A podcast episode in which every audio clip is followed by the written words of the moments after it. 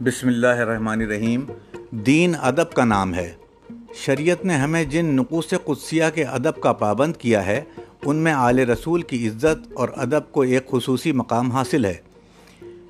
حضرت فرماتے ہیں، کوئی سید خدا نخواستہ بے عمل ہو تو بھی ہمارے لیے قابل احترام ہے۔ پھر اس کی مثال ذکر کرتے ہیں، کیا خوبصورت مثال ہے کہ جس طرح قرآن کریم غلط چھپ جاتا ہے تو اس پر تلاوت تو نہ کی جائے گی، لیکن اس کا ادب و احترام پورا کیا جائے گا۔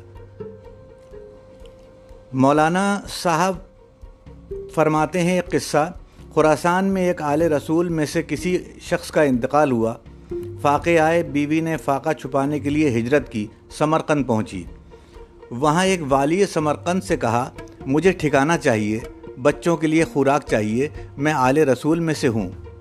اس نے کہا، کوئی گواہ لاؤ۔ کہ تم آل رسول ہو، یہ پتہ چل پائے۔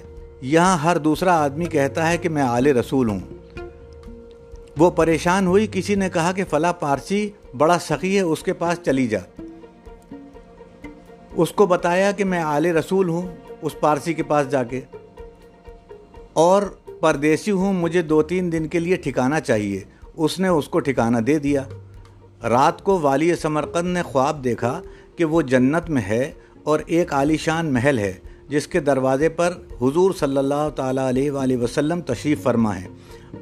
اور یہ آ کر کہتا ہے کہ اے اللہ کے رسول صلی اللہ تعالیٰ علیہ وآلہ وسلم، یہ کس کا گھر ہے؟ تو فرمایا، یہ ایک مسلمان کا گھر ہے۔ تو اس نے کہا کہ اے اللہ کے رسول صلی اللہ تعالیٰ علیہ وآلہ وسلم، میں بھی مسلمان ہوں، تو آپ نے فرمایا کہ اپنے اسلام پر گواہ پیش کرو۔ وہ کانپ گیا۔ آپ نے فرمایا کہ میری بیٹی آئی تو تو نے کہا کہ گواہ پیش کر، تو آج تو بھی اپنے اسلام پر گواہ تو پیش کر۔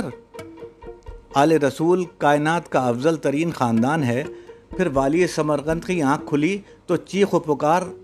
وہ فلاں عورت جو آئی تھی وہ کہاں ہے؟ بتایا گیا کہ وہ پارسی سردار کو، اس کو لے گیا ہے۔ والی نے صبح ہی جا کر پارسی کا دروازہ کھٹکھٹایا کہ منہ مانگا انعام لے لو اور وہ خاندان مجھے واپس کر دو۔ تو اس کی آنکھوں میں آنسو آ گئے کہ آقا اس وقت سودا بن دیکھے کا تھا۔ ہو جاتا تو ہو جاتا۔